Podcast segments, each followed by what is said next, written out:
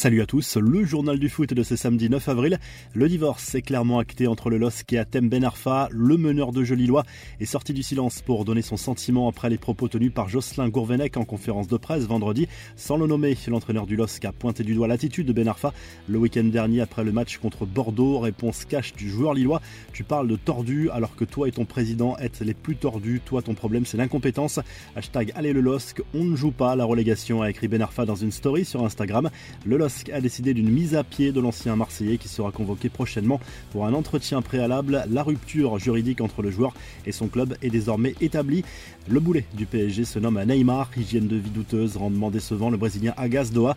L'équipe se penche sur cette position difficile de l'actionnaire du PSG qui s'estime très loin du compte par rapport à ce qu'il attendait de l'arrivée de Neymar, de l'image qu'il renvoie et de ce que le Brésilien lui a coûté jusqu'à présent. Le problème est clair au vu de son salaire. Neymar est quasiment invendable et l'investissement n'est pas à la hauteur des attentes sur le plan sportif. Les infos, en bref, Mohamed Salah va-t-il enflammer le prochain mercato estival en fin de contrat En juin 2023, le buteur de Liverpool s'est montré très évasif sur son futur dans un entretien accordé à Sky Sports. L'attaquant des Reds a toutefois assuré qu'il était investi à 100% dans la fin de saison avec le club anglais. Il y a beaucoup de choses que les gens ne savent pas, mais encore une fois, je ne peux pas vraiment approfondir en ce moment car c'est une situation très sensible à lâcher à Salah lors de cet entretien. Le PSG garde un œil sur ce dossier et pourrait passer à l'action en cas de départ de Kylian Mbappé. Le recadrage de Pablo Longoria, selon l'agence France Presse, le président de l'Olympique de Marseille n'a pas du tout apprécié l'attitude de l'entraîneur du PAOK Salonique.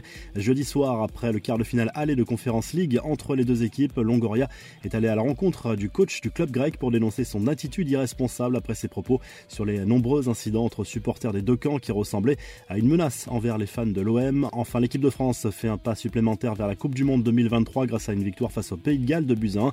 Les Bleus ont connu une petite frayeur en fin de match mais enregistrent une septième victoire en autant de rencontres dans ces éliminatoires. La revue de presse en Espagne, le journal AS consacre sa une au duel entre le Real Madrid et Retafe programmé ce samedi soir 21h en Liga.